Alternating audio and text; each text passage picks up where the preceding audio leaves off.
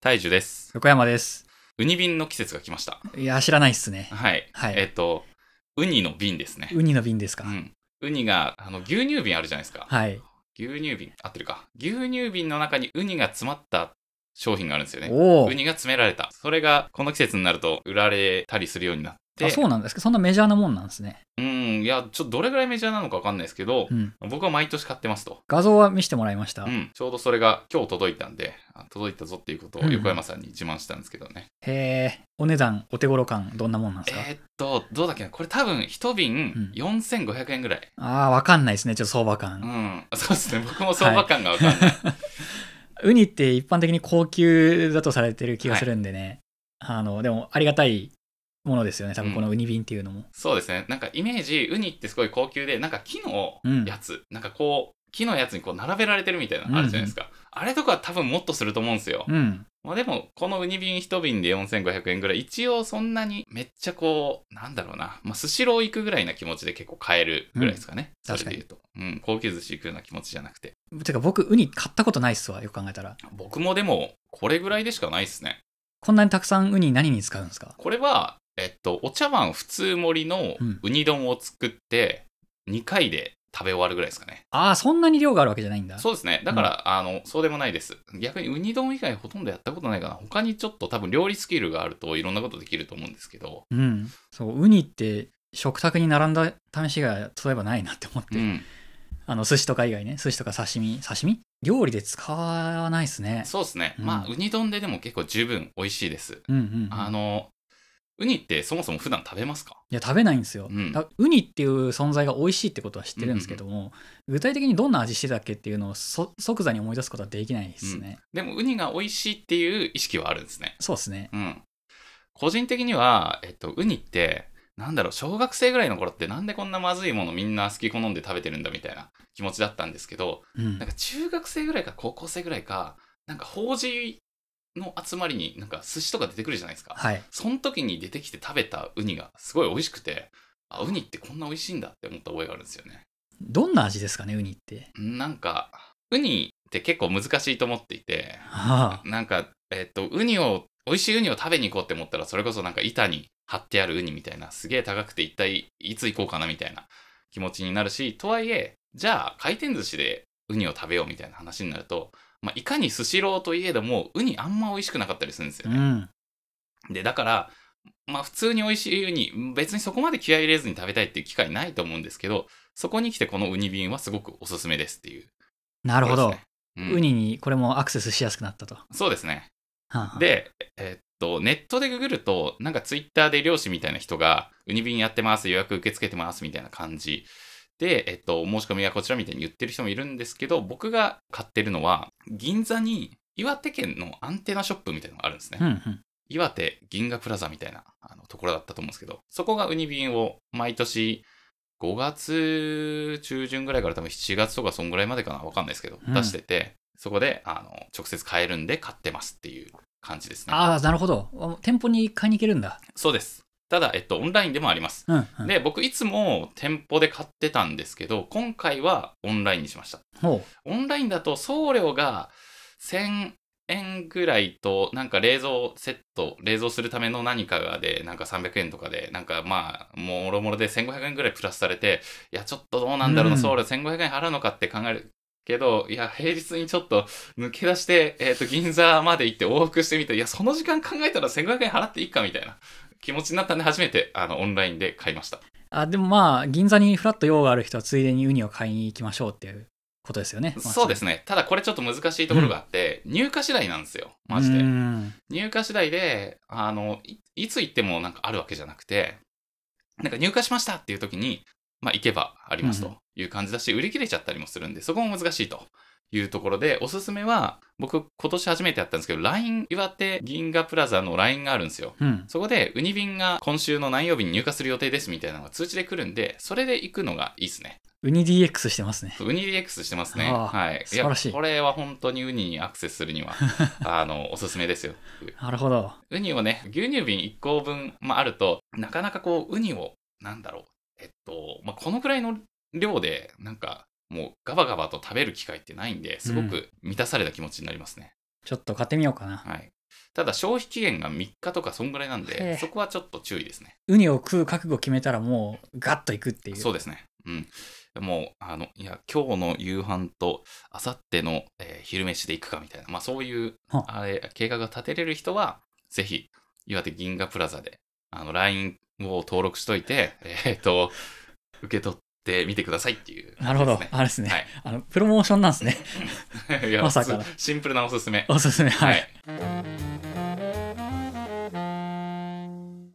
最近ちょっと体の調子が悪いというか、原因不明の体調不良に陥っていて。あ不明なんですね。いや、不明じゃないですね、多分。5月後半に、ドカ食い週間やったんですよ。はい。体重を増やそうプロジェクト。その結果、調子悪くなりましたね。なるほど。あ限界を超えて飯を、しかもジャンクフード的なものを食べ過ぎると、しんどいっすわ。確かに量っていうか、その食事の内容がひどそうでしたよね。もう、ケンタッキー、マック、バーキン、昨日は焼肉ライク食って、で、スシローでたらふく食べてっていうのもやってたら、うんちょっとしんどいっすね。あの、体重が増える増えないっていうよりかは、胃と腸の調子が悪くなります。うん。これはダメですと。まだあの、どっか痛いとかならいいんですけれども、結構メンタルに来るんですよね、なんか。ああ、そうなんですね。で、だいぶ何もやる気が出ないというか、ちょっと鬱っぽいというか、なんかあるらしいですね、うん実際。食べ過ぎとか、その、と食事が偏ったりすると、精神に来るみたいな。あ、そうなんだ。はい。胃腸の調子って、うんなんかもう体全体に影響する気がしますねう。ん。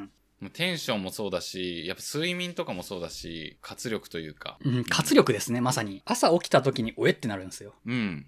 あれしんどすぎたんで、ちょっともうやめようというか、あの暴飲暴食は、なんだ、体に悪いんで。 いや、まあそもそもなんでしてたのかっていう話ですけど。はい。まあ、体重増やそうと思って、あと自分の限界を測ろうと思った結果、限界が来たって感じ。なるほど。なんか大学生が、まず、あの、どこまでお酒飲んだら潰れるかを一回分かっておくみたいなもんですよ。確かに、それの飯版か。で、ちょっとさすがに、あの、仕事とかにも支障が出るんで、体調をメンテナンスしようということで、たくさん野菜を買ってきました。お、いいっすね。で、野菜というよりかは、あの、食物繊維系をいっぱい買ってきましたね。うんまあ、タンパク質と食物繊維をいっぱい取ることで、腸内環境を整えましょうみたいな、まあ、よくある、えー記事があったんで、実践してみましたと。さつまいも、人参とごぼう、ね、根菜たちですよね。いいっすね。はい。で、お腹空いたら、えー、リンゴとかバナナをかじると。うん。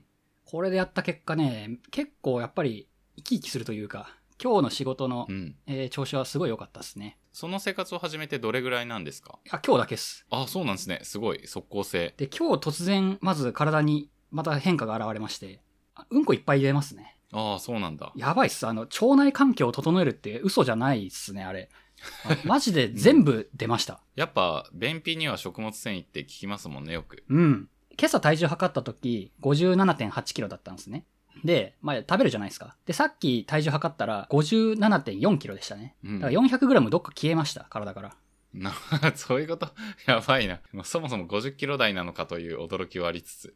やっぱ体重を減らす方に横山さんの体がすごい生き生きとする感じですね。ですね。体は嘘をつかないっぽいですね。てかもうなんか日々の食事、別になんかこれでいいやって気がしてきたんですよね。あの普通に調子がいいっていうこと自体に幸福を得られるんで、確かに。美味しいとか、えーたくさん食べれるとかそういう幸福よりも、生き生きするっていう方が幸福な気がしたんで、うん。なんか健康な食事をとるっていうことに対する喜びがすごい大きいですね。うん。一周回ってジャンクフードからヘルシーフードに最終的に行き着くという、一番それが自分のテンションが上がるっていうことですよね。はい。ちなみに、リンゴとかバナナ、えーお腹空いたらかじるっていう話だったと思うんですけど、はい。こ根菜類ってどうやって食べてるんですかまあ、ごぼうと人参はいつも通り、きんぴらごぼうにして食べましたね。ああ、そっか。ううんん。あれめちゃくちゃ食べれますよ、ほんと。てか、やば、うんやばいんですよ。あの、ごぼう1本と人参1本、まあ、それぞれ、まあ、大体、えー100円、200円ぐらいじゃないですか。とりあえず、あの、細かく刻むと。で、そしたら量がえげつなくなるんですね。で、300円でこんなに食えんのかっていう風になるのは結構喜びですね。 はい。まあ、普通なんか、きんぴらごぼうってそんな一本使うレベルに食べないですもんね、一食で。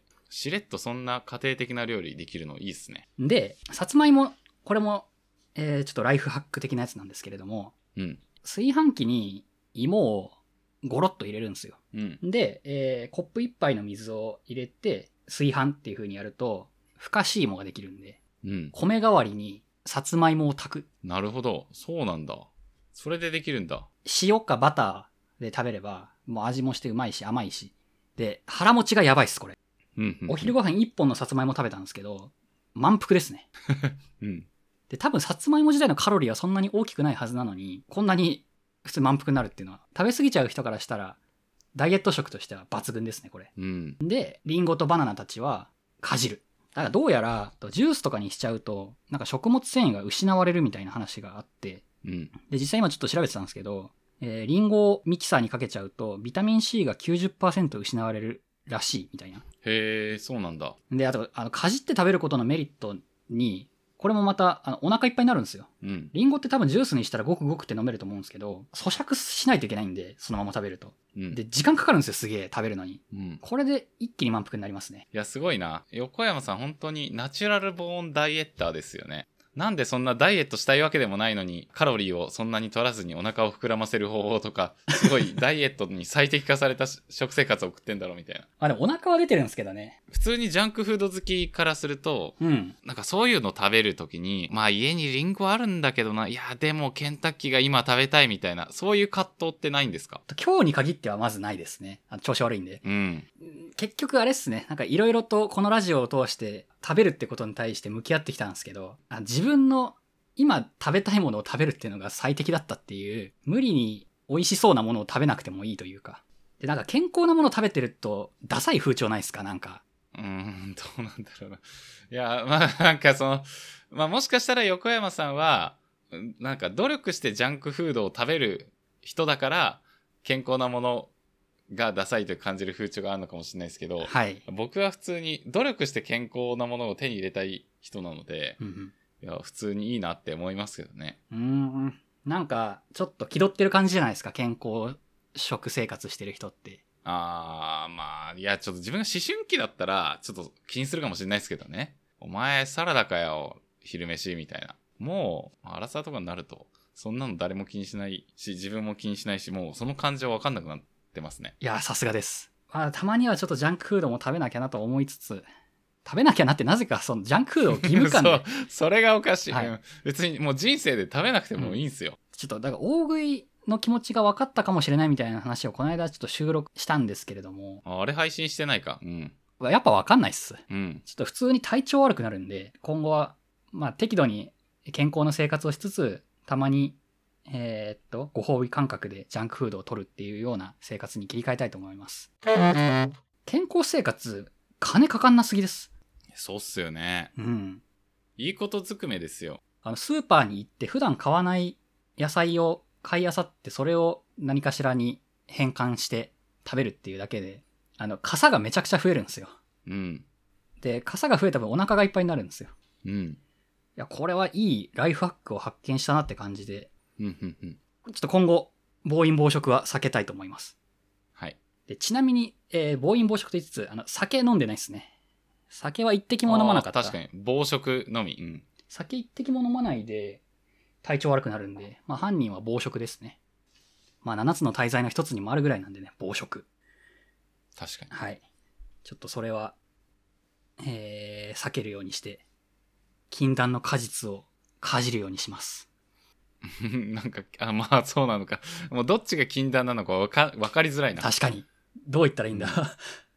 禁断の果実めちゃくちゃ体にいいんだけどな、これ。確かにな、うんなんかむちゃくちゃ言ってますね、昔の宗教も。神にとっては人間が元気になりすぎちゃうとなんかちょっと反抗とかされちゃうから良くないみたいな。そういうことか、これで真実を知ってしまったと、お好みを食べて。確かにその通りだ。みんなジャンクフード食って、奴隷のように生きてろよっていう中で、リンゴをかじったせいで、何かに気づいてしまい、うん。健康になる人間が増えると、困りますもんね。そうですね。ジャンクフードもう売れないっすよ。なるほど。じゃあ、カウンターカルチャーとしてのリンゴなのか。あなんか、自分の性格に合ってそうな気がします、この食生活は。うん。カウンターカルチャーとしてのリンゴ。